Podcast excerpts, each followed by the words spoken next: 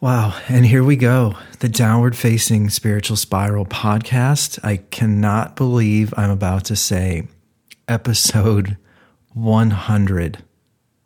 It's crazy.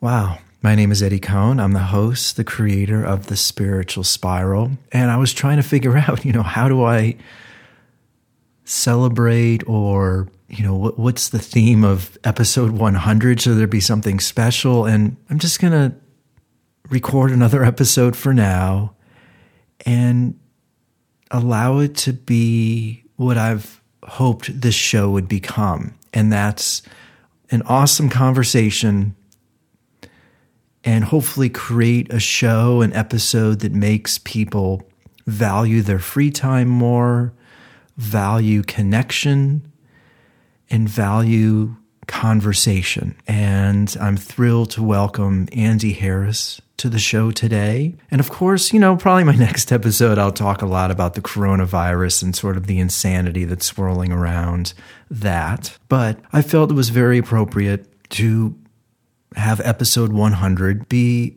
an amazing conversation with a really cool guy and this show, the downward facing spiritual spiral, there's many elements to it, but one aspect of our culture that is lost now is actually sitting down and having a face to face conversation with somebody. And that is really valuable. And I know it's certainly valuable to my life. Every time I feel a little anxious or feel a little disconnected, one way that I feel more alive is having a face to face conversation with somebody and I met Andy probably a year or two ago at a fitness studio that I go to, or at least I went to pretty regularly. And I always thought he was really cool and always really cool energy. But I also found out that he was an actor and writer. And I thought it would be really cool to sit down and talk to him about Netflix, about the landscape of creativity and being an actor here in LA, and the impact of technology and social media on the creative process. We really dive in and talk a lot about acting and writing. And I also found it really interesting before I let you go and you hear the conversation. One show that I really always liked on television was The Actors Studio with James Lipton because it's one of those rare shows where he really creates a space where actors feel comfortable sharing a bit of their intimate process that they've had with creativity. And that's the thing. That's the other major impact that technology has had on our lives, specifically artists' lives. I think, you know, when I'm writing music, writing a book, even creating this podcast, teaching a yoga class, it requires a lot of focus and discipline. It requires a certain part of your brain to quiet down so that you could actually tap in to those creative nuances of your self. And technology and Instagram and social media is causing a world where those parts of the brain I don't think are fully functioning anymore. So I really enjoyed James Lipton's show, and I talk about it a lot on my podcast. And I'm trying to create a similar environment where artists, musicians can talk about their creative process. And I found it really ironic and interesting that Andy actually was a student and went to the actor's studio. So I felt it was pretty appropriate for the 100th episode instead of me going on a rant about, you know, the coronavirus and how insane that all has become. I thought it would be best to celebrate episode 100 by sharing a really awesome, intimate conversation that I had with actor, writer, director Andy Harris. I hope you dig the conversation. And believe me, I'm not trying to make light, before I let you go, I'm not trying to make light of the coronavirus. You know, there's a lot of insanity and there's a lot of overreaction happening right now. I believe. I mean, look, maybe I'm going to be wrong. I'm going to get diagnosed with the coronavirus like three months from now. Of course, knock on wood, that doesn't happen. But the media and the way that our culture is reacting, I think we're forgetting how formidable the human body is, how strong we can be.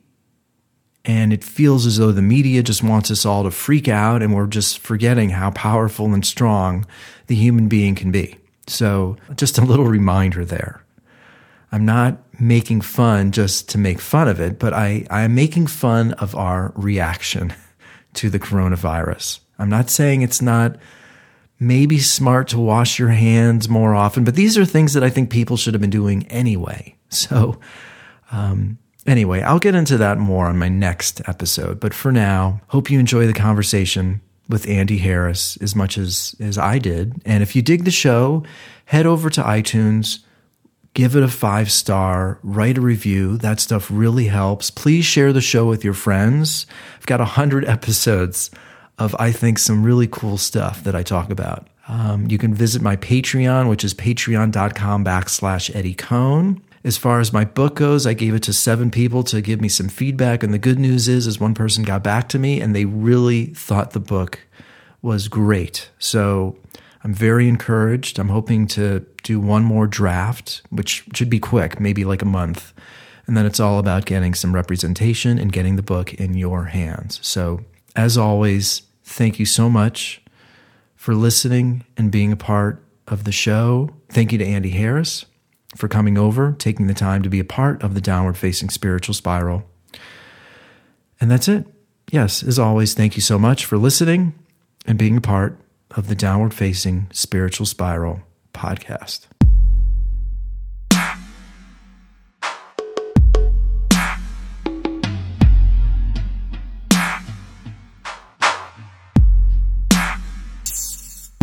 Mic check one, two. Yeah, that sounds good. Yeah. Yeah, but you're leaning back again. So I have to sit like this the whole time? Well, that's the thing. And so I will move the chair. We'll move the chair up. Why are you creating such a problem? Because I want to lean back. You know, I'll just have to turn you up a little bit. But when you lean back, then it doesn't sound as you know intimate. Ah. Yeah. Well, then that's why. See? Yeah. Can't now, you? Can't you hear? It sounds yeah, good. but now I want to be on my NPR voice. You have a good voice.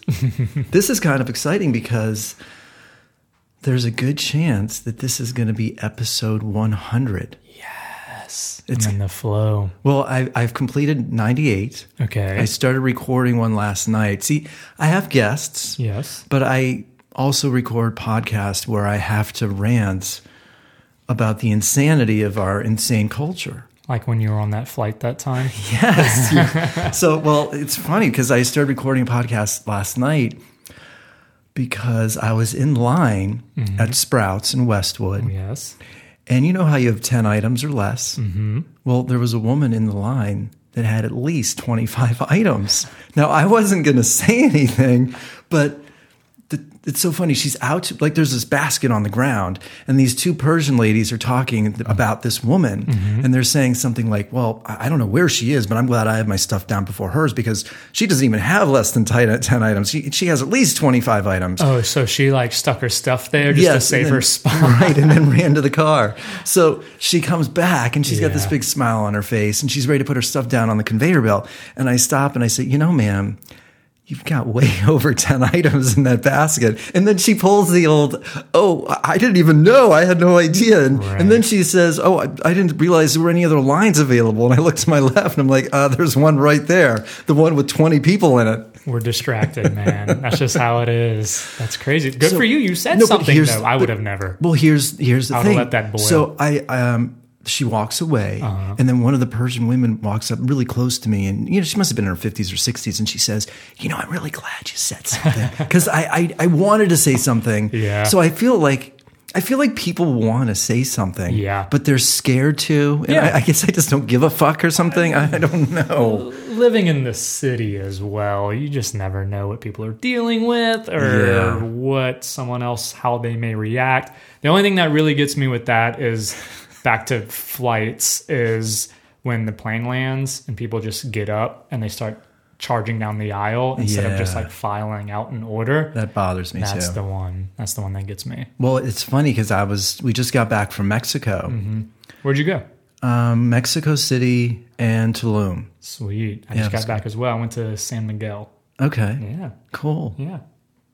Well, I want to tell you a really quick story. There was a woman in my row during taxiing who, of course, wasn't just texting. Oh, she actually was like talking on the fucking phone, and we were like two minutes away from taking off. I but I pushed a little buzzer, and the flight attendant comes over. I'm like, "Hey, the lady down the my aisle, Yeah. a row, she's." On her freaking phone. Mm-hmm. And so the woman next to me to my right, she leans over and says, I'm glad you said something because that's just wrong to do. Yeah. telling you, man. Yeah. This is hysterical. I just want to know though, like, what is there an actual danger we're all in with like being on your phone on the runway or Well, I read- and if there's not can we just like let that be known so we can all stop having anxiety with this thing Yeah, I as soon as it. like the wheels touch down they're quick to be like feel free to use your phone Yeah. blah blah blah but like as soon as they close the door for takeoff they're like you have to like turn Oh, your yeah. phone off i was like well there's a disconnect here Well, I When is this read- dangerous or not I read, you know, if un, like five to fifteen people are on their phone, it's it's probably okay. But if all like two hundred people are texting and calling, Okay, then that there could be some in, there could be some interference. Right, right. So they're just being a little precautionary. Yeah, but I, it's sense. just I don't know. I I feel like. You know, this podcast could go in a myriad of directions. Yeah. And I, I appreciate you're here today because I have I just was on vacation Mm-hmm. and I'm I'm a little depressed. Oh, I so get that. The And- but I- post vacay blues. Yeah, I feel that. But then I think just opening up the newspaper and just like the LA Times today is said, you know, I think three more people were diagnosed with the coronavirus today. And I was thinking to myself, if newspapers published every time somebody was diagnosed with the flu or mm-hmm. lung cancer mm-hmm. or like prostate cancer or something, mm-hmm. people would maybe be more aware of, oh, maybe I should stop smoking or maybe I should eat better because all these people are dying from lung cancer. So why, but they're doing it with the coronavirus and it's fucking freaking people out. Yeah, and that's why they're printing it. It's sensational. They're getting the clicks. They're getting the info. I was Yeah. talking to a family member who's a doctor, and I was like, "What's the deal with this coronavirus?" And they're like, uh, "People die of the flu every single day." And like Yeah. you're saying, there's no headlines about it. I think it's probably more to do with someone who is already ill or dealing with something, and then layer that in, and it's not going to go so well. But it's new and it's hot, and people are clicking on it, and Well, it's freaking people are out. you and freaked there's out? Conspiracies. You know, I wasn't. Right. And then I was speaking with my neighbor about a month ago, who's a very big conspiracy theorist, Oh gosh, those are the worst. and was hearing all kinds of crazy stories that the Chinese government is covering up about what's going on over there and how bad it actually is. Yeah. And I was like, okay, ease up, man. And I'm not kidding you. The same conversation I had with this dude like a month ago are the stories that are rolling out now. So I'm like, oh, maybe he was right. I don't know. But Well, I don't believe anything the Chinese government says anyway. I'm not changing my life in any way. No. Like I am shaking hands with people. I'm Yeah. washing my hands like normal. Uh I don't like shaking hands though. I've never been a big shaker hand. I would prefer to hug somebody, Mm-hmm, which which is and I, people sort of they're, they're not freaked out. But if I go to a party and I'm meeting somebody for the first time, Yeah. I actually You lean in and out? give them a hug. Oh, and see. the- it's weird, but I I would, prefer that. instantly be your best friend. Yeah, yeah, yeah. I'm into Really? that as well. Oh yeah, Okay. absolutely. yeah, I don't do the handshake thing. I don't like Good it. for you. Yeah, Yeah. But it's because I'm a germaphobe, not because It's I'm not actually- because you're like a spiritually enlightened no, being. not because Gotcha. I'm not because I'm sincere. perfectly fair. It's all just to stay healthy. Um, yeah, I don't know if I'm freaked out about it. Uh, I'm sure if I have a more direct impact with it, I'll get freaked out. But right now, it's peripheral. I've Yeah. lived in big cities for the past decade, and there's a new disease every season. It feels like so you kind of get numb to it. Right. Um, but I don't know. The second they start shutting schools down, and I think we're on the way. I really do, and I and I think who knows? I am so upset and angry Mm-hmm. about the media and how they're um, sharing the stories and making it. It's sort of like Fox and you know, or Stormwatch. Whenever there's like a potential storm in the neighborhood, you know, all these, all these, they are doing. They, they'll hide behind we're doing our job to share No, this is when my cynicism comes out in Yeah, full it's force. so of like sensational. doing your job. You're just licking your chops is what you're doing. Yeah. Because yeah, the sensationalism of- of it all. Um, yeah, the media. What what the hell is it? I still don't know. Is it just like a form of a flu or a virus? Like, because I'm certainly not getting that in the headline of exactly like defining what this is and how you can be protected from it. I'm just getting new person died, you know, new state under attack by the coronavirus. I'm like, okay, great. Well, Yeah. if that's going to be the case, can you help inform and educate me as No, well? of course not. Um, no. So yeah, I don't know. The media, they they like a good a good epidemic, I guess. Well, yeah. What the problem is, and this sort of um, relates to my podcast, is we live in a day and age now where it is about getting people's attention, and it's I'm I'm sort of discouraged by how easily manipulated human beings are, and maybe we always were these fragile, little naive beings that can just get tricked into staring at our phones or staring at Netflix all day. And I see the media is basically like a dopamine um, dealer. They're doing 100%, they're yeah. doing whatever they can to get people to and it, it's a natural human reaction to react to drama. And they are providing as much drama as they possibly can. And I think it's freaking people out. and I think that's the sad part of like what the media has become, especially like the news outlets. It's become just more taking advantage of that drama and people's desire for entertainment and to spin a story in their particular perspective so that they can get clench their teeth on it more and more. And that's just I feel like what all the news outlets are now. It's so divided and it's so like the Fox News or the CNN and like the two sides of the story, right? Versus like getting a clear cut I don't know, BBC version of it, where it's just Right. like, here are the facts, this is the information, and you're good to go. But as opposed to just what's happened now is that dopamine fix of people want to like, what's next? What's next? Refresh, refresh. What's the next crazy thing that's happening? And that's cash in the bank to a media outlet, right? yeah. So this is gold for them.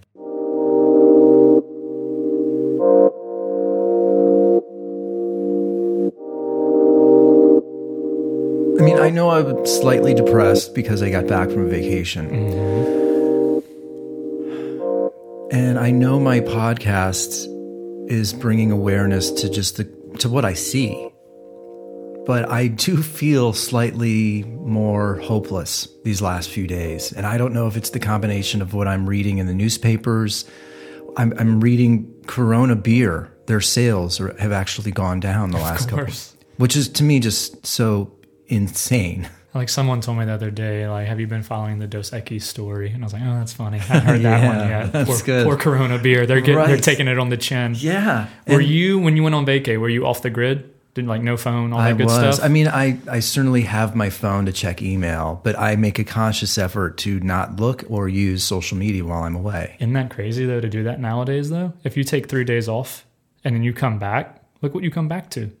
It's like crazy. if you take that same vacay a month from now and you're off the grid and you come back a week later, there's going to be something else that's going crazy. Yeah. Uh, especially going into this election cycle and now everything that's happening with that. It doesn't stop. And it's not like this like influx of here's the positivity and good news and awakened conscious soul that's happening in the world. It's like the doom, the gloom, and that's the only thing that people really care about and want to be protected from. right. So it's like, I think the smartest thing to do is to move to a beach in Mexico and stay off the grid. It's weird, but I really Yeah. felt I've I've sort of lost faith in the human being. It's weird. I know it's a very Hmm. Yeah. dystopian take to to say out loud, and and I I Yet we're our only hope at the same time. Yeah. So it's like, But I start to think, you know, we keep, we got to a point where I see with technology and information, I love this concept of everybody having a voice. I love the idea of the iPod, the iTunes store, this idea of all of this music on a one electronic device and then it turns into a phone and I'm, my hand is sort of pointing upwards. I feel as though we are reaching we were reaching the precipice or the top of the mountain. Mm-hmm. But i don't see how it can possibly like how can we improve what we have at this point how can it be improved anymore? I feel like it's becoming more destructive with all of this information. A lot of it lies mm-hmm. and it, it basically it means that you and i individually have to be really discerning as to what we believe we have to ask questions we have to spend time to research and mm-hmm. people don't have that time anymore Nope. because they're they think they're busy but they're occupying it with mostly nonsense Of course. and so I am a little hopeless. And I'm curious, you know, how are you? You're my therapist. You're my therapist today. Help me out. I mean, how? Because you're always, when I've seen you at, at the studio, you've always had a great energy. And I realize you're teaching. And, and I, when I teach, I'm, I mean, again, I'm not depressed right now. Yeah. I feel really great and I feel very lucky. But when I look around at the world, Mm-hmm. I sometimes lose some hope. And I don't know if you're feeling the same or how do you get out of that headspace or what gives you hope right now? I just ground myself. Uh, I'm super regimented. And when I fall out of that, that's when I start to like get off kilter. Yeah. Like this morning, I purposefully like got off the regimen. I had the opportunity to sleep in. So I slept in and then I woke up just like on the wrong side of the bed, right? But normally I'm like, first thing in the morning is meditation. And then there's like a sequence of events that I normally follow that just kind of gets me in my flow. But I, what I've learned by like kind of developing this for myself was that like it's very internal. Hmm. Like I've had to like consciously be like, I'm not looking at any text, email, headlines, social media, anything like that until I at least like get these elements of my day started.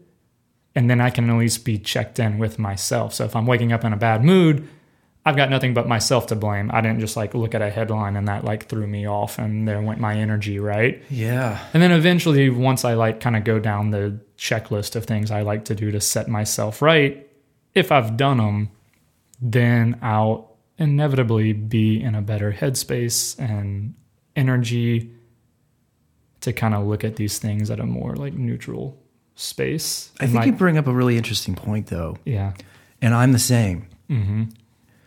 And it's why I've unfollowed and mm-hmm. muted so many people on Instagram. And I'm mm-hmm. very discerning about the news that I look at first thing in the morning mm-hmm. because your brain is emotionally affected by everything that it sees.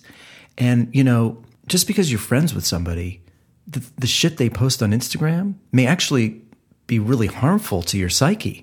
And so that's why I, I've made this conscious effort to eliminate most everybody in LA because I would rather just see them face to face and not be subjected to whatever weird shit they're posting. yeah. And isn't aren't there like interviews or studies that like that shit was literally built on the psychological perspective of how we would react to these things. Like Yeah. when they like built this master plan of what this would be, it was to take advantage of our human nature to want to look at that and compare to one another and bet that we would refresh and like comment and like and like interact with. And so absolutely that has like a chemical effect on our brain, on our psyche, on our energy. Have you always been this aware? No.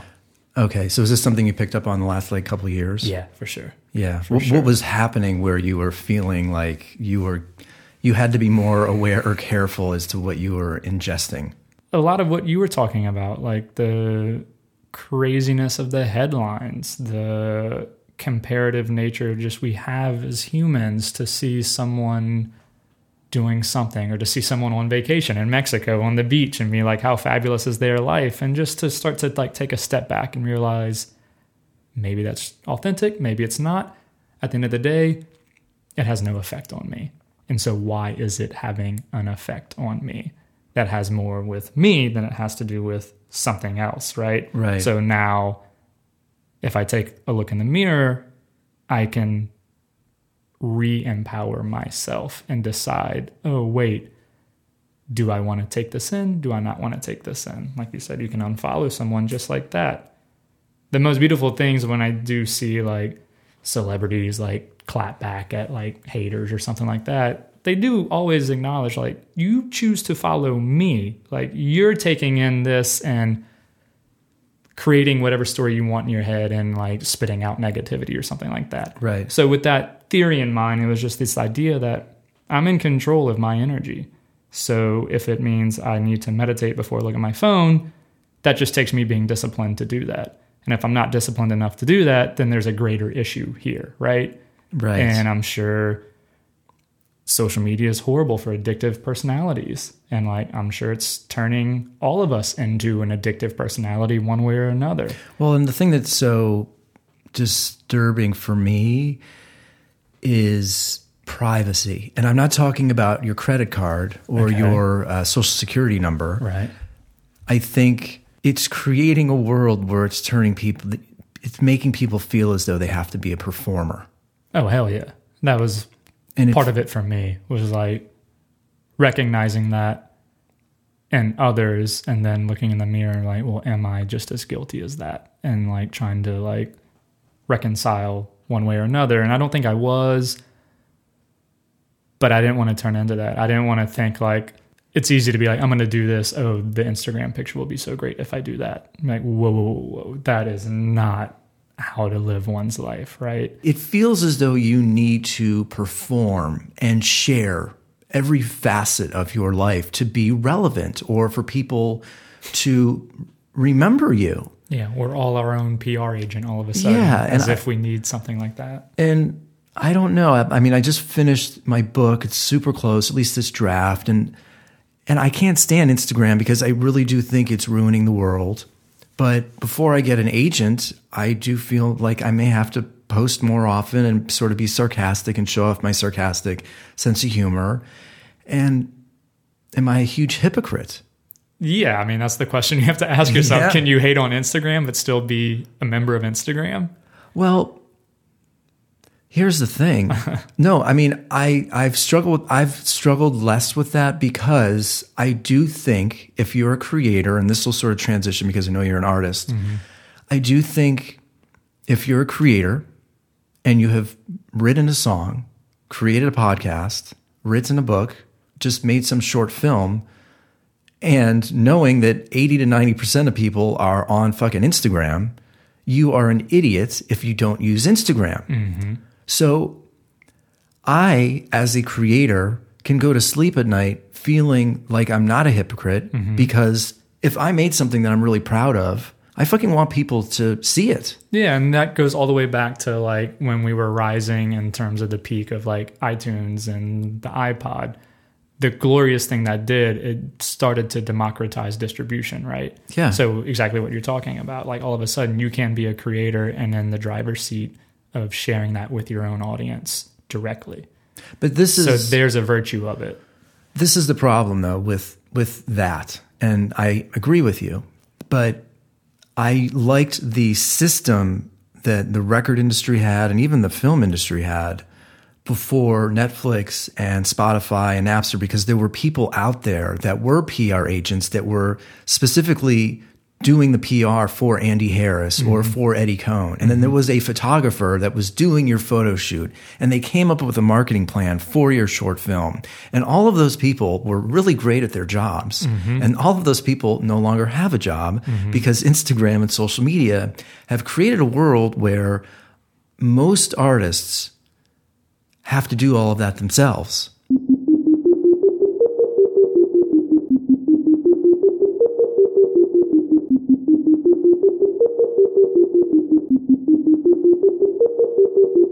And it takes away from the craft it actually becoming a better actor or a better writer because there's only 24 hours in a day. And that's why i'm so upset about what social media has done to specifically artistry i think. And i know you're an artist. And so chew on that. I mean and i know we kind of talked a little bit about netflix when i saw you a few months ago mm-hmm. Because I think it was about Martin Scorsese. But you know, what do you agree or do you see it as much as I do in the sense of how it's impacted your career as an actor? I don't I don't know. Do you Uh, consider yourself an actor or a director or both?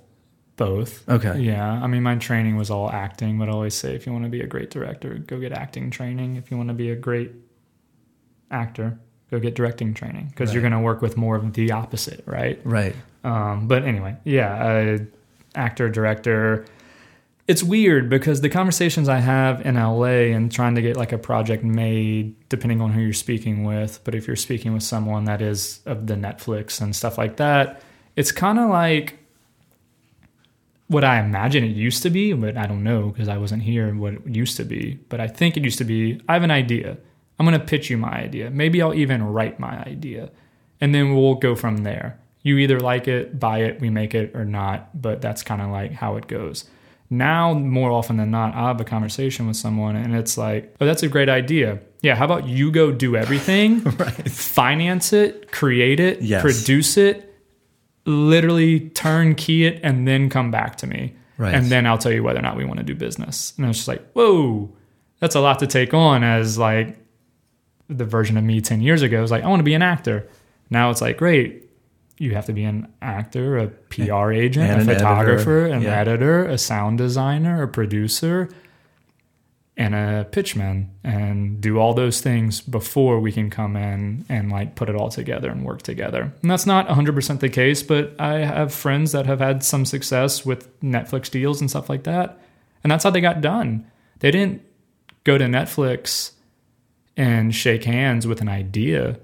They went to Netflix after they went to the Philippines and shot a full documentary for months and months and months and raised money over years all over the world to be able to make their project. And then they got the deal with Netflix when they were like, "Oh, we saw everything you did. Yeah, we'll take that. Sounds good." And now it's a Netflix original. Well, it's interesting because I've noticed the only thing that I, only types of stories I typically like on Netflix are their documentaries. And I noticed they do a lot of them. And I got the sense it's because they're so cheap to make. They're so cheap to buy, Or to, okay, so they're cheap to buy. not make. There's a difference. But they're not even necessarily making them. They're already made and they're just buying them for really cheap. Uh-huh. So and it's not universal. Like that's the crazy thing about the whole streaming world we now exist within in terms of the industry is that what I have seen, it's a mixture of all the above. I think the higher you up you are on the A list of like fill in the blank of A list actor can walk in and be like, I have an idea, and they're like, great, yeah, sign here, we'll make it. But go to someone like me who's just like, I don't have a name that you can put on a billboard and people automatically buy tickets to. So in that case, yeah, you go do everything and then come back to us. And if it's done and we like it, we'll buy it and then we'll change it how we want, Right. meaning you'll change it how we want. And then we'll put it on our streaming platform as a Netflix original or Amazon Prime original or fill in the blank. Um, and so that's tough. So again, it goes back to the game has completely shifted and it shifts every single day to just you need a little more discipline, you need a little Yeah. more skill, you need a little more know how. Isn't all of a sudden just how do I get an agent? I want to be an actor. It's like, how do I get an agent? I want to be an actor. So I'll write this story and then I'll find some friends and I'll shoot this story. Then I'll get the money together. I'll submit it to some film festivals. I mean, are you discouraged at all by this or are you more inspired by it? I would say inspired just because at the end of the day, like how I was trying to fix the microphone, I have a control nature in my psyche to Yeah. where uh, I don't think I would be satisfied if it was just one and like stay in your lane, you go do that and be great at that. I think I have a little ADD where I'm like, I want my hands in all of it and I want to be in the driver's seat more and more and more. But Right. it just more and more and more becomes complicated, complicated, complicated, and isn't as streamlined and simple as it used to be. My my imagination of what it used to be. That's just the world I live in now. Is that like, yeah, I've got to do it all myself, and maybe one day if I do it well enough, I won't have to do it all myself, or I'll have had enough success where I've built the team that we all work together and we know that we deliver.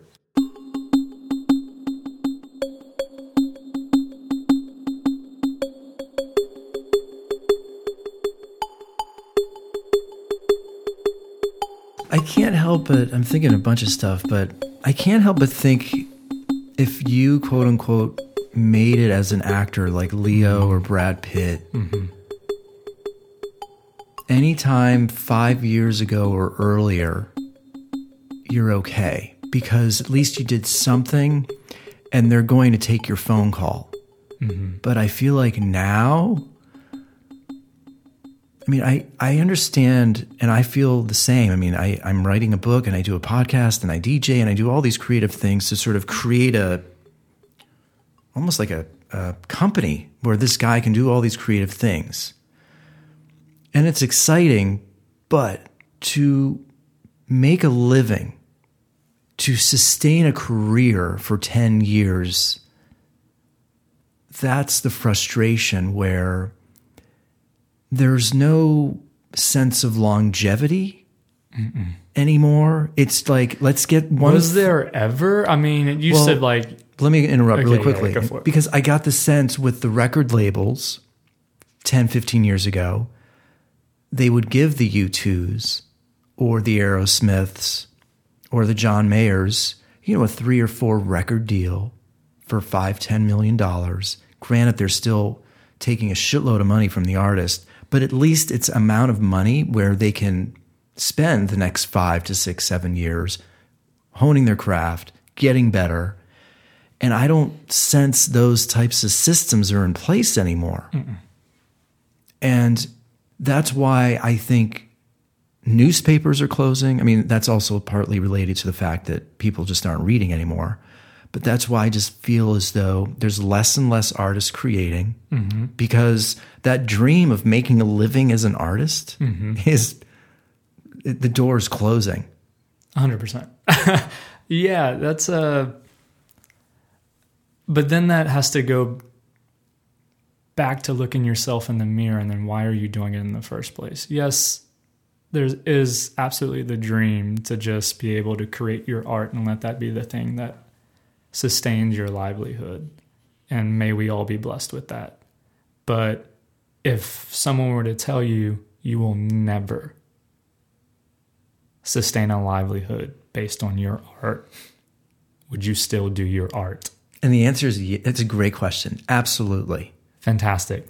Yes. Then I- great. yes. If the answer is any hesitation of absolutely, then that's a bigger issue that one has to look at themselves. And we can take this in a lot of different directions because you can talk about the purity of artistry or you can talk about, well, like that's one conversation, but the other conversation still goes back to like the logistics of like the evolution of all these entertainment industries and how does one transform from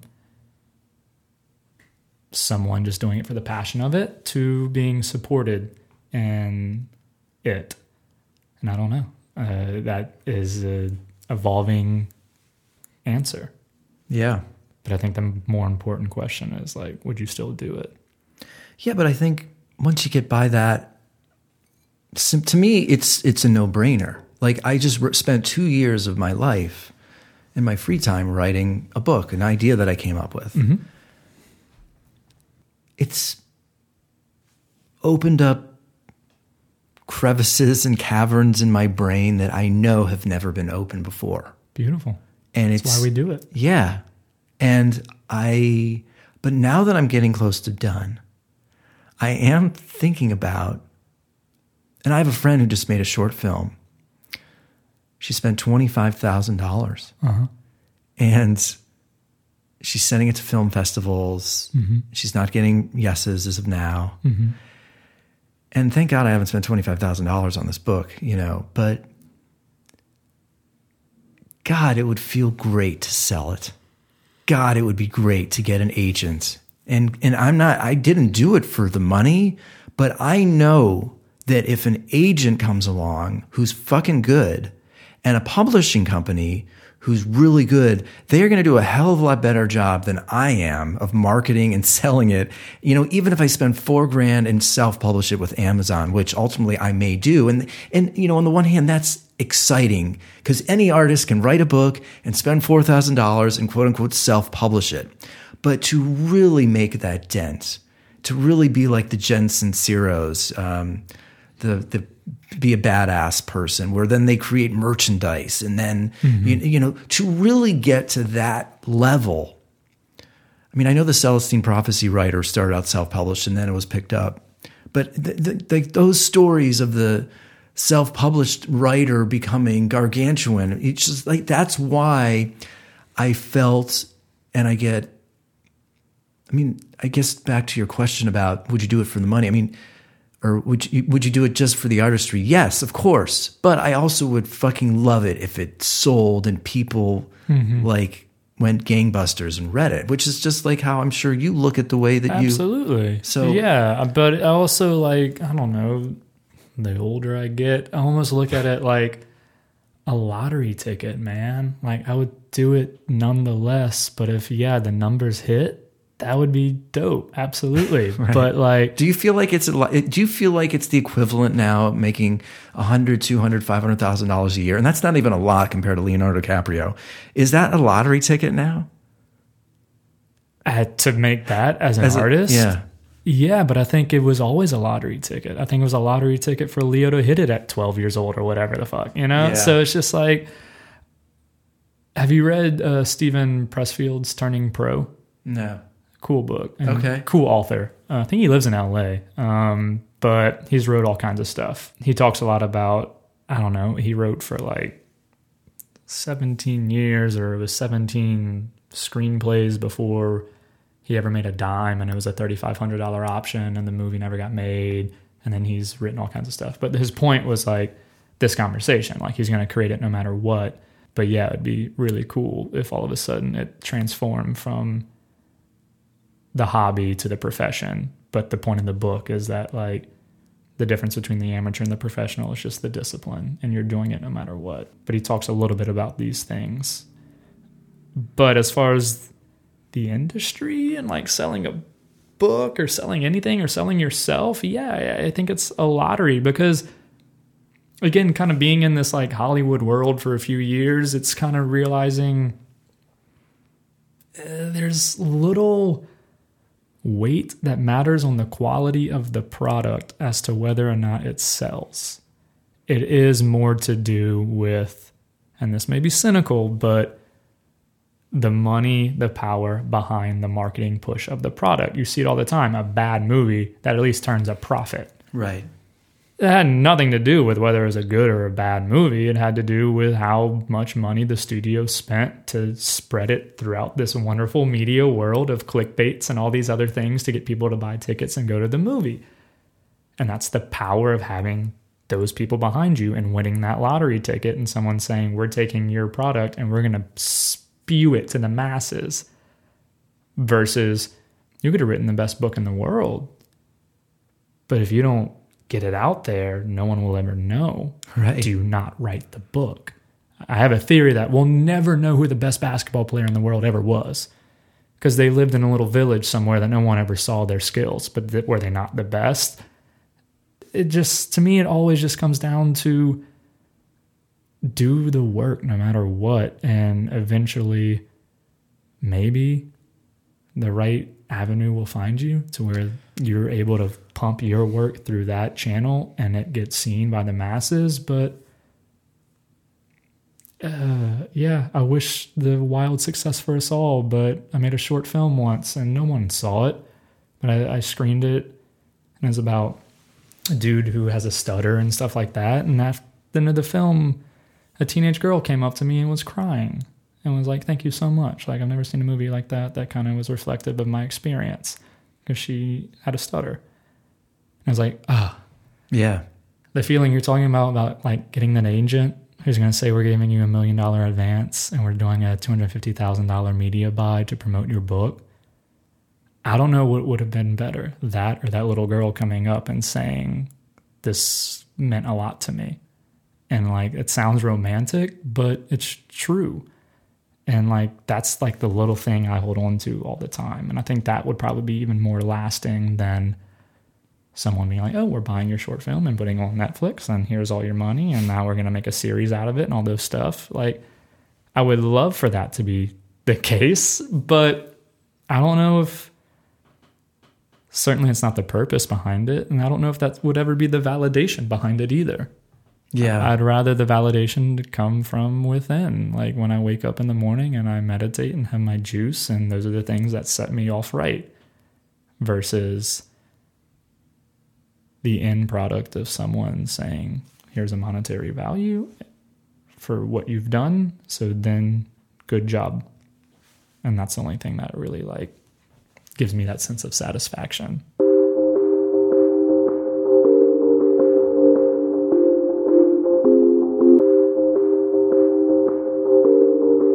I'm, I want to backtrack, but I still I want to ask a couple more things about this because I'm intrigued. Please, no, but this area, digging. this area, it always intrigues me. Yeah.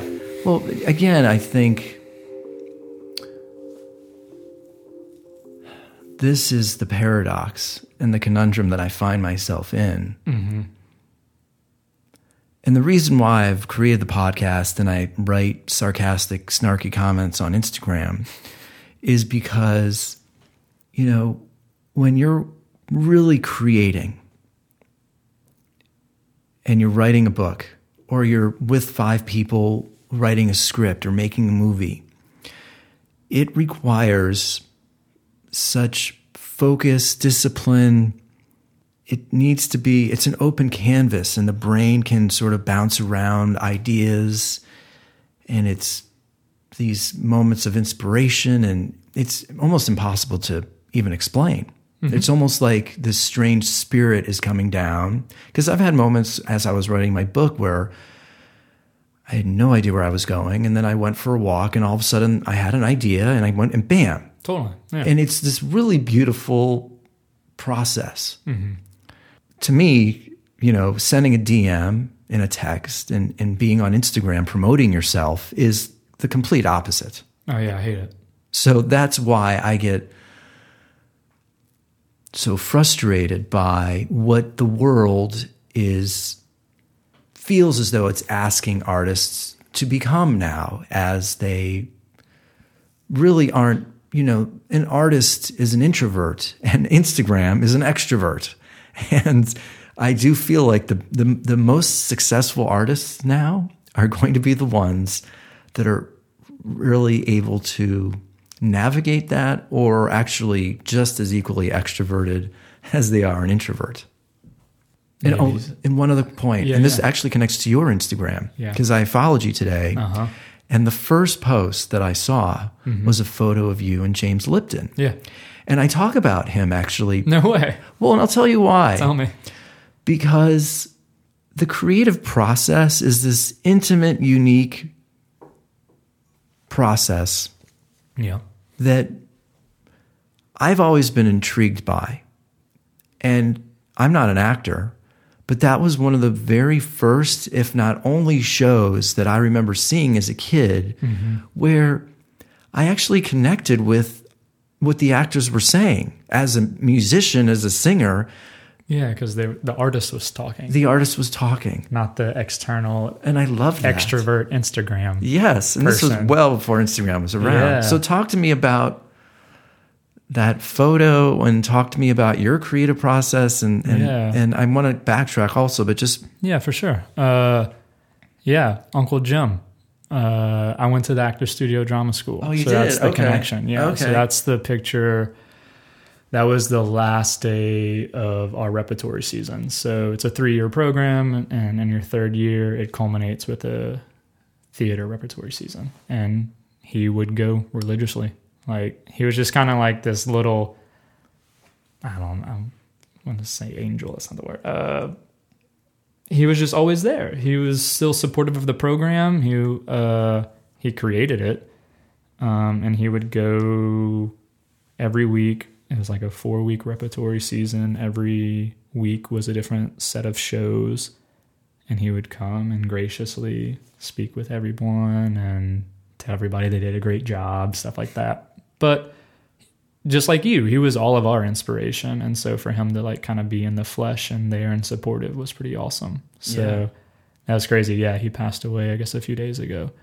Um, so I'm lucky. I just have handful of pictures with him when he would show up to our shows. wow, I didn't even know that he passed away. Yeah, he passed away. A Just couple. that's why I posted. that. Okay. Yeah, yeah, Interesting. yeah. So yeah, I've That's really amazing. been pretty inactive on Instagram to be perfectly honest. Um, trying to take as much of a digital detox as I could. Yeah, I, well, I noticed that Yeah. that you didn't have a lot of posts over the last like four or five months. But Yeah, so wow, so whirlwind. Uh, so but James Lipton Yeah. Yeah, I, I don't know. I refer to the, his show a lot because I just think it really was one of those Yeah. few shows that really talks about that process. Yeah, he was always committed to the show would never deal in gossip and sensationalism. So it certainly inspired a generation, if not two generations of artists who connected with that. And he would interview actors and musicians and writers and everything in between. Um, and so, yeah, for me, that show was like everything. Yeah. Like, I can recite episodes of that show word for word. Oh, wow. Um, and yeah, so that's what essentially brought me to New York was to try and study there, and I did. Wait, so where are you from? I'm from Louisiana. You're from Louisiana. Yeah, yeah. And so, um, when did you feel you wanted to become an actor? Young, but I was chicken shit. Yeah. Yeah, and people aren't actors. Like our actors aren't real. Like, Right. What you see in TV and movie, like those are aliens. Like that's like not even in the realm of possibility. So it just was never even a thought that I had that you could do. And so cut to like college, started dabbling in some theater. So you didn't do any in high school. I did one musical. Okay. Yeah. Was, was, it. that feeling good?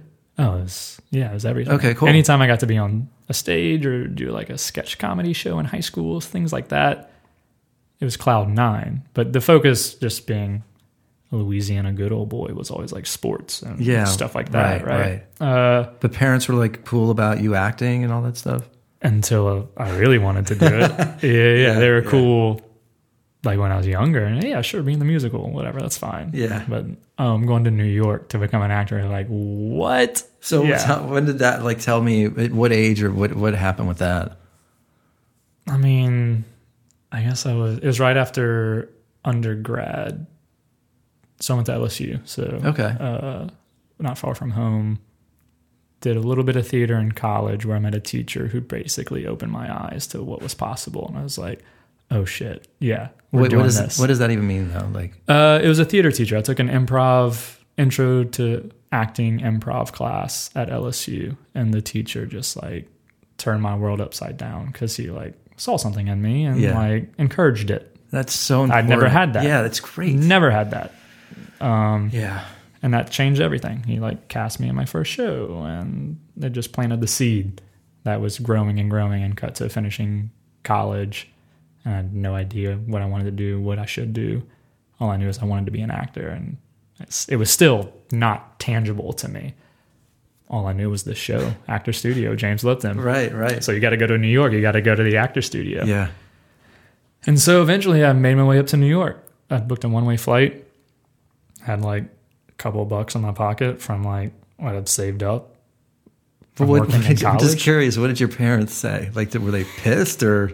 Well, I was never really upfront because I was slick.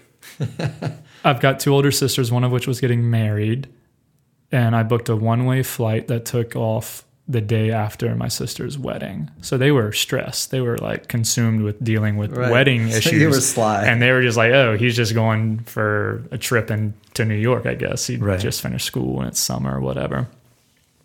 And I never never went home. Funny. And then eventually I was like, oh, yeah, I'm got But a place. You, oh, you knew um, all along. You were. Oh, yeah. Had you already like applied, kind of a thing, or No. okay?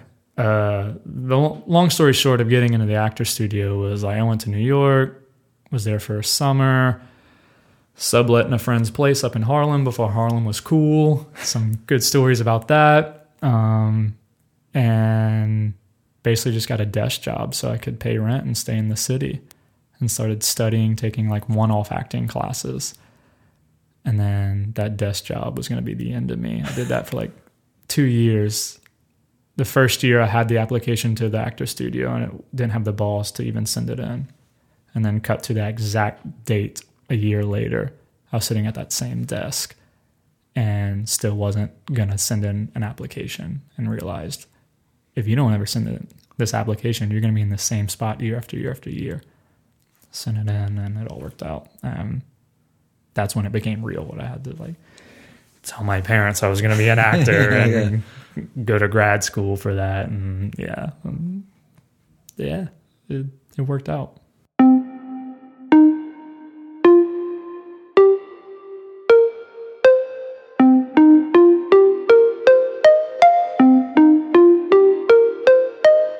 So okay, so you're in you're doing the actor studio thing it's a three year program, so it's pretty extensive. Oh yeah, it's full time. Like three years, all day, every day. And then you graduate, and then like, what happens in, in New York, and then you eventually end up out here. Uh, finish grad school. And are you like doing commercials or plays at this point, or it's just school and It's school with a mixture of a litany of short films and black box independent theater for two of your closest friends. right? Um, and it becomes abundantly clear that like just because you got a degree from the actor studio doesn't mean you're going to turn into Leonardo DiCaprio the second they give you a diploma, right? Right. And so that's what inspired me to start writing and create my own. Um, and so I made a short film. We did it, played some festivals. That happened. I was like, great, time to go to Hollywood. And so came to LA with a short film in my pocket. Said bragging about whatever festivals we went to and learned quickly. They're like, yeah, who cares? What are you doing next? I'm like, oh damn, you got to figure that out. How long have you been here for now? Uh, three and a half. Oh, so not that long. I guess so. I don't know. It feels long, but Yeah. time melts out here. It does. It Yeah. all just man, that's a good good one. It does. It does melt away. Someone, I guess, warned me. I don't know if that's the word, but mentioned that before I came out here, who has had been living out here from New York, and I was just like, yeah, just the way the seasons kind of don't exist. One day can easily turn into the next. So I've always held that close to my heart of just like it's real easy to get comfortable out here. And that can be counterproductive to creativity and Yeah.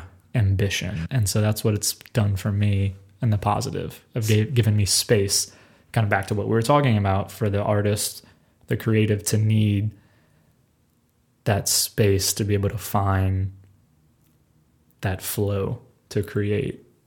I'm able to do that better here than I could in the city, but I'm really glad I lived in New York at the time I did because it certainly gave me this work ethic, this ambition, and this energy at the time I needed it. And I don't know, it's kind of yin and yang now. Yeah. Well, I was thinking about the parallel often with musicians because mm-hmm. there's often that criticism of the sophomore slump with with bands where you know their first records amazing and sells millions of records and Yeah. And it's because they they've probably because they didn't have a record deal and they spent like five six seven years with something and then it, it hits. Then they get the money and then the record company wants them to produce something else within like a year or two. And then there's expectations and anxiety and there's it lacks that freedom that they had before the first record. Mm-hmm. So it is sort of interesting. You know we obviously live in this capitalistic world now so you need to make money.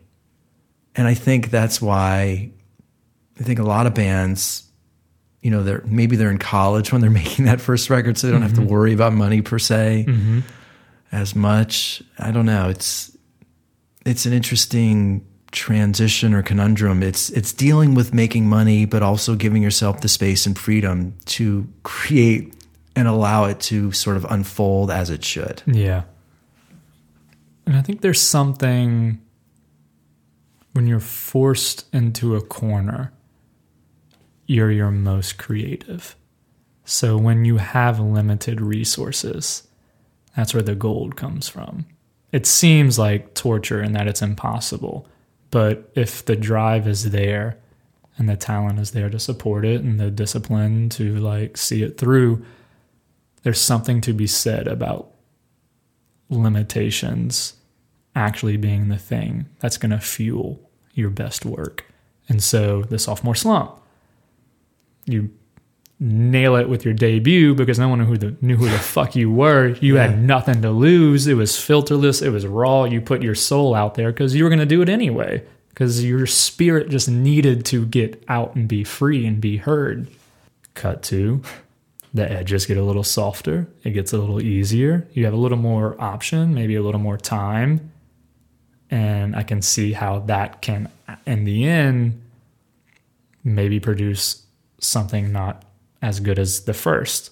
I mean, this goes back to the Netflix conversation with Scorsese and uh, what was the name of the movie? Irish, Irishman? Irishman, my favorite movie. Yeah, yeah, yeah. uh, I mean, and I did enjoy all the press throughout this award season when people would give Scorsese shit to his face about, well, if we had $250 million from Netflix, we could have done this, blah, blah, blah. Um, Yeah. So I wonder what kind of film that film would have been if the budget was modestly $100 million less and time needed to be tighter. I wonder if it would have been better. It certainly would have been different. Would it have been worse? I don't know. I'm not here to judge it one way or the other, but I think there's something to be said about having a limitation of resources and I don't know, just fuck it, I'll judge it. I think it would have been a better movie if it was an hour shorter, or it would have been a dope series if it was a six, eight part series. Yeah. I didn't have the attention span for a three and a half hour movie. Let me let me th- throw a theory out at you, Yeah. and I want to hear what you think. Yeah. I think artists only have a certain amount of time or headspace or uh-huh. when the planets align to create something of high quality. And I think it's why the U2s in the world, who to me are one of the greatest bands ever, still have put out garbage. And it's why Coldplay, I thought their first couple records were amazing, and, and I think now they're putting out garbage. And I think Martin Scorsese, Taxi Driver, Goodfellas, he's had those good moments. Yeah, but like, But I thought The Irishman was just literally trash. I mean, I thought it was trash. I don't think it was trash, but I think there were, I don't know, it's easy to armchair expert or sit back here and like be like, it would have been better if they just would have done this. I Yeah. mean, whatever. It's his piece of art. He can make whatever he wants, and good for him. He But won the the lottery thing, that he gets $300 million. Right, And I like how everybody exaggerates the budget. like it, Yeah. it was probably whatever it was, it gets exaggerated by But here's 50 the million. thing if it wasn't Martin Scorsese, No. nobody would have given a fuck. No. And that's my point in the sense Yeah, that, like, coming back to that. Right. Yeah. And like this new Coldplay record that came out like a month ago, I think is garbage. Mm-hmm. And if it wasn't Coldplay, that record like wouldn't even be released because Well, nobody that would. goes back to like my cynical statement earlier of like the quality of the work doesn't necessarily dictate whether or not it's going to be heard or seen. What dictates that in today's world is marketing dollars. And Yeah. Or you're lucky enough to have gotten a name for yourself before all this bullshit. I mean, Martin Scorsese made Taxi Driver maybe in the early 70s or something, or mid 70s, and Coldplay came out with Parachutes in like 98 or something. So people will still remember that name, Coldplay, and people will still ignore Martin Scorsese's Age of Innocence because at least he made like Raging Bull and Goodfellas, and at least, oh, if I see that name, more than likely it's going to be pretty fucking good. yeah, it's a brand. Yeah, I guess right. Yeah, Coldplay is a brand. Scorsese is a brand, and that's what all these big businesses bet on or brands. Like that's what sells. So I can't fault them for that. You and I are trying to create brands of sorts, you Yeah. know, within our art so that our art does fit into this capitalistic society so that we can be financially rewarded to feed ourselves and then to create more art.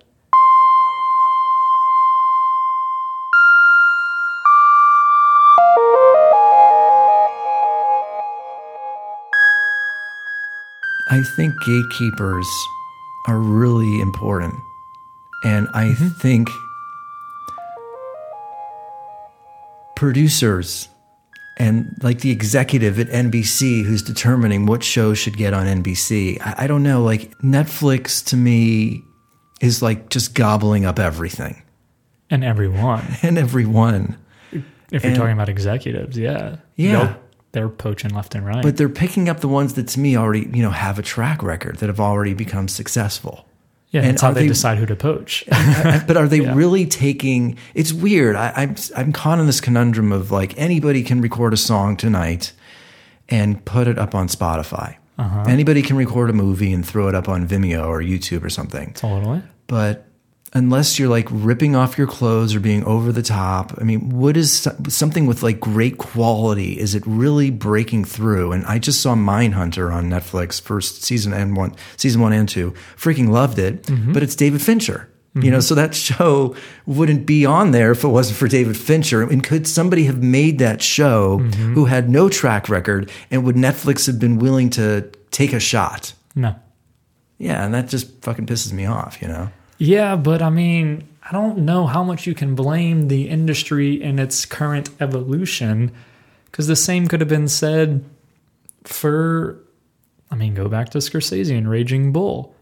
If it was Scorsese, would a studio have let some independent filmmaker no one has ever heard of make a black and white movie and then have the star of the movie gain 60 pounds and like all these things, all the risks that they got to take, it doesn't happen And if there isn't mean, mean streets and a brand behind it before the fact. Um, I just don't think people are taking those chances anymore. And I get, no, they. I've just- had people tell me that. I've had people from studios straight up be like, "No, we don't do original anymore.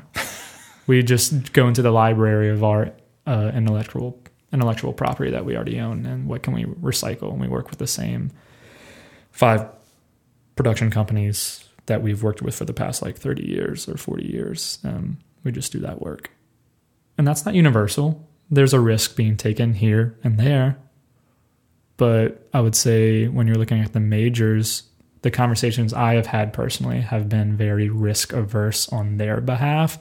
So that means we're not taking chances on new talent that no one's heard of, like maybe would have been possible back in the day.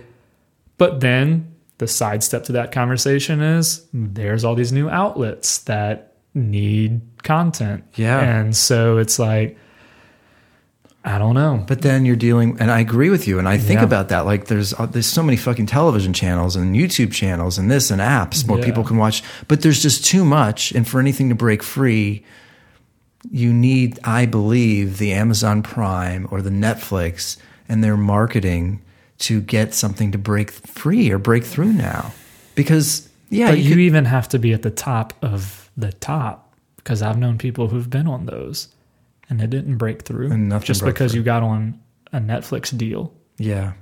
doesn't mean it, you're buying a house in the Palisades. Like you might be just the same as the independent artist you were before you had Netflix on your resume now and hopefully now you have some cred and it'll parlay into the next one. So it's not an end all be all. It certainly helps, but I don't know. I think it still just goes back to the quality of the work does matter for the sake of the artist. I don't know if it matters 100% for the sake of the business. Hmm. It helps, my God, if the movie, if the song, the record is actually good and we put money behind it, Yeah. psh, forget about it. But if it's mediocre, but we got a name attached, People are still going to be gullible to go. we're going to be all right. Yeah. Yeah, yeah, for sure. We can make that work.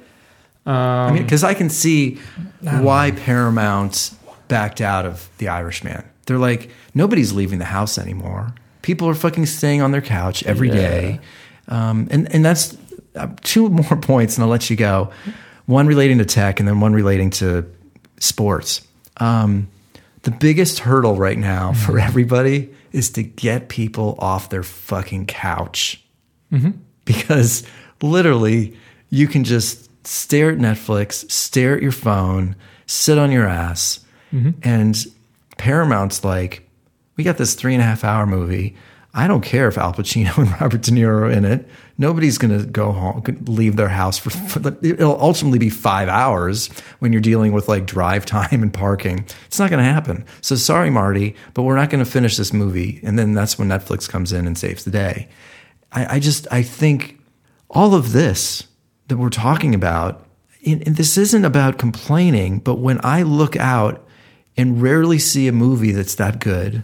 When I, mm-hmm. I mean, Mindhunter finally is a show on Netflix that blew me away. But of course, already David Fincher's attached. Yeah. When They See Us is freaking amazing, but Ava DuVernay, who already had a track record, is attached. Succession blew me away, like one of the best TV shows I've ever seen. HBO is probably the only network right now that to me is creating like real originally good content because they haven't gone to the binge drop it all at once yet. Although I'm pretty sure they're going to. Maybe you know better than I. Uh, I, don't know. I don't know what HBO's like plans are with all that. Uh, I do know some writers that are on some Netflix shows, and they've admitted to me how kind of I don't know if disheartening is the word, but they've been in the industry a while. And back in the day, when you used to like you put a year into a show before it gets released, and then it used to be it would get released one episode at a time, so you would have a few episodes to really like build arc and story hmm. and character. And if, you know, episode or week one, like they didn't tune in, just wait. We got them on week two. And they Yeah. didn't do it on week two. Oh my God. that's The so payoff on week three. Uh, but now I'll be like, man, we'll, s- you know, the room starts and we pump out all the scripts over six, seven, eight, nine months. And then they go and they shoot for six months. And it's like a year, year and a half worth of work. And it's just And that's it. overnight, that's it Yeah. and all you have is that night, kind of like all you have is opening weekend in film, right? So it's changed the game in that way, creatively speaking, for the artist. But it's also like evolve or move on, which sounds harsh. But no, you're like, right. Like, all right, well, that's how it used to be. You used to have that time to like slowly snowball all those things. Now you've you got to hit them with it. You got to punch them in the jaw with it, and now it just becomes a new style of storytelling. But it's still storytelling, right? Yeah, I think it's just subpar. I, I just, I to me, Netflix is resorting more. Is on, it subpar, or is it just that there's so much out there? It's easy No, to I put a general subpar label on it all, I but we're in the sub- golden age of television. We're the best TV that's ever been in- made. I think made. HBO is the only network that consistently is putting out shows that just blow my mind.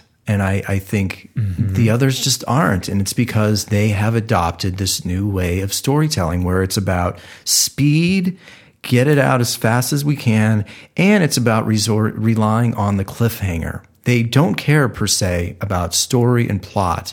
They care about those last five minutes Yeah. to do something that's going to get you to watch the next episode. Certainly. And I don't think HBO is doing that. I Euphoria. I don't know if you've seen that show. Fuck it. It's just like, have you seen Succession?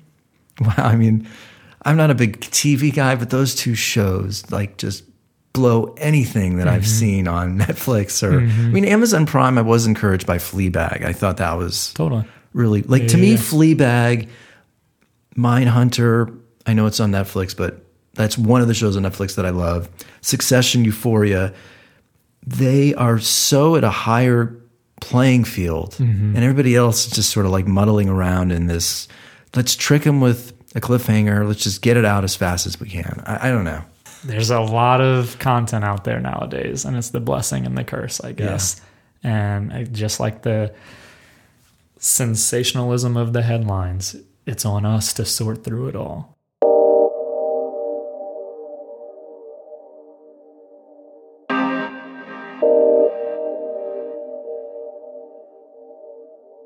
Oh my gosh! I knew my cat. Nelly, no. Get in here. She can come Well, I in. have one last question. Yeah, yeah. Were you a?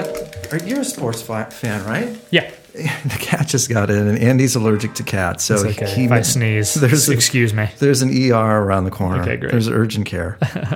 um, she has to be heard, doesn't she? Nellie, come on.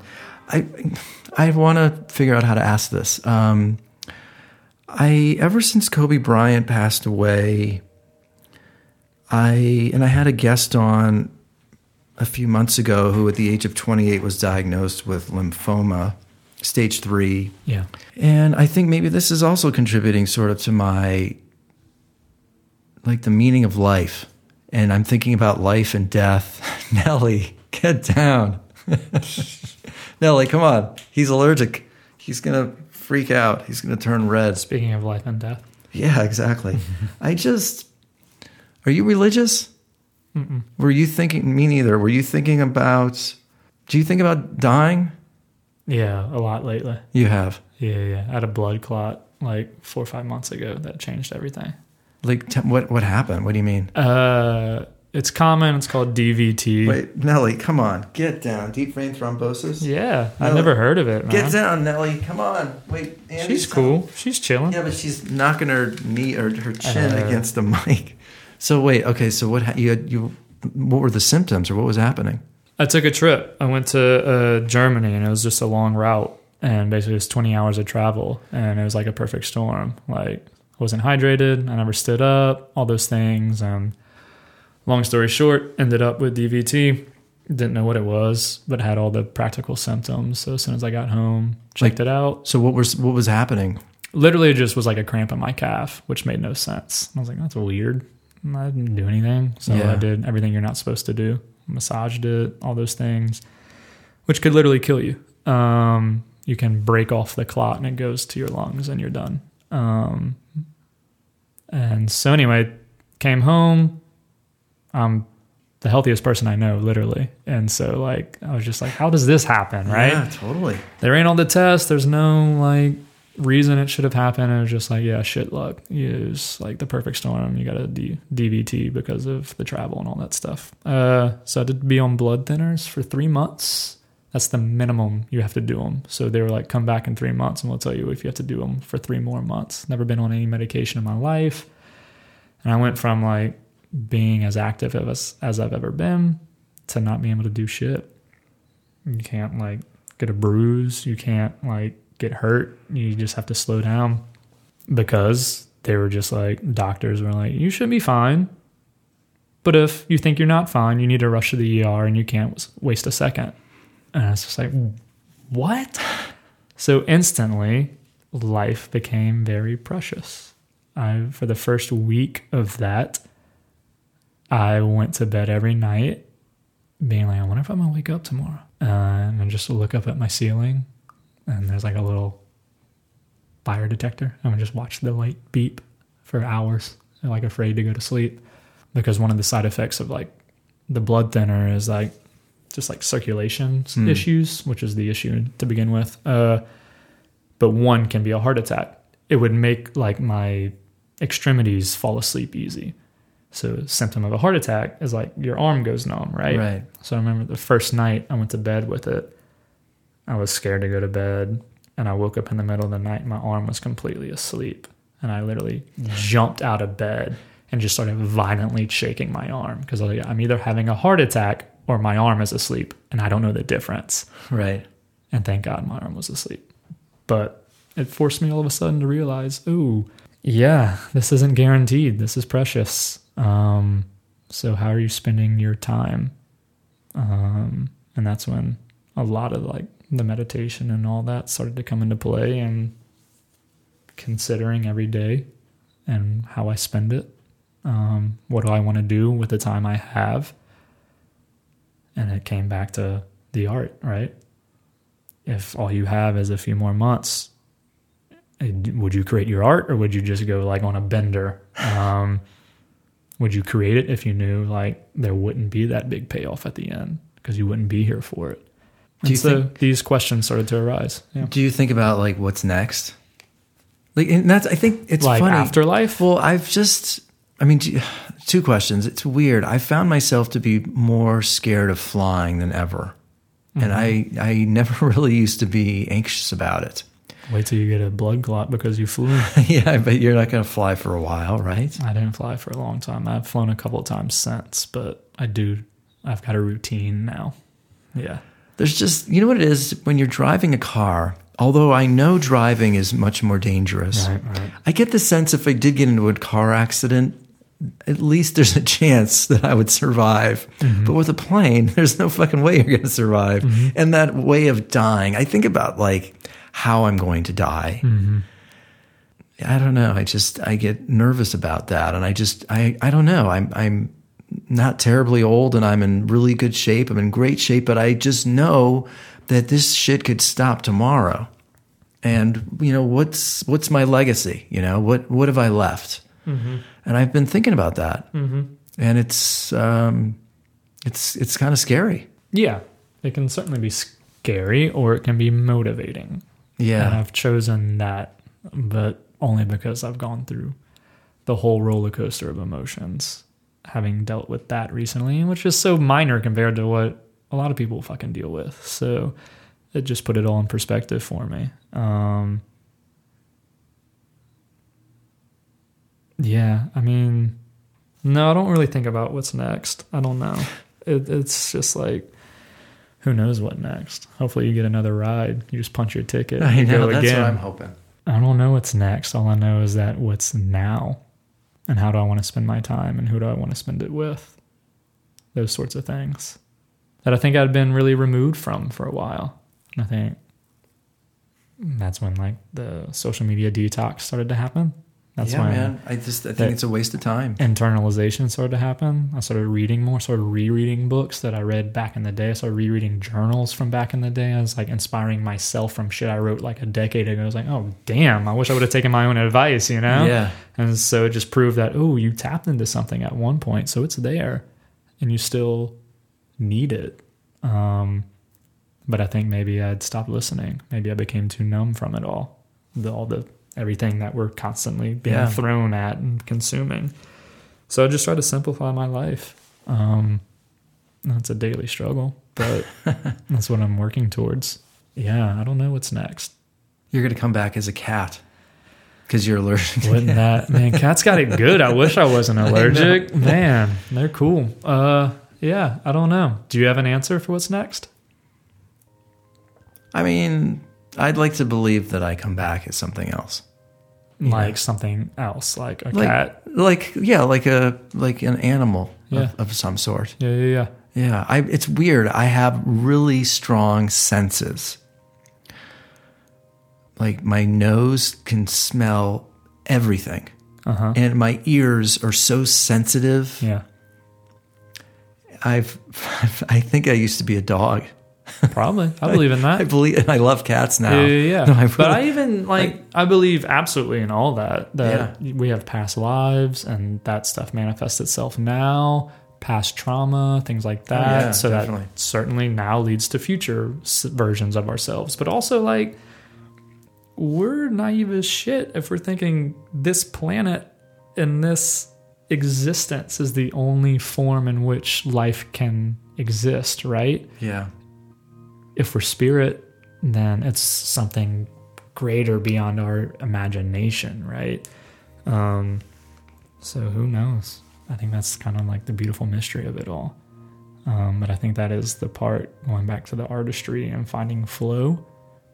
I think in those beautiful moments, like you said, when you get stuck and you go for a walk and all of a sudden it all just like locks in and you Yeah. find your path.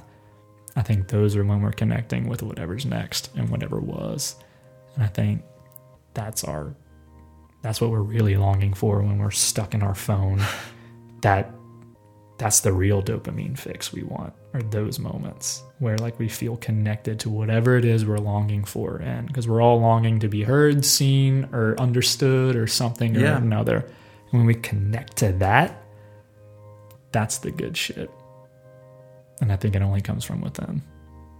Um i don't know Well, Andy, I this was a long time coming. We talked about doing this you for did a while. i'm glad it happened I am too. I think um, I was excited you were going to come over because I've been struggling the last few days just being back, and then I, I had the sense that a good conversation was going to fill me up and bring back the equilibrium, and, and it has. And I think Okay, it's good, so- it's sort of the the um, it's just proof that if you put the phone down and, and have a face to face conversation and talk, it, I think good things happen. And yeah when we connect yeah, that's I, what it's about I've always liked you in class, and I really appreciate you taking the time to talk on on the podcast. Word, man. Thanks for having me.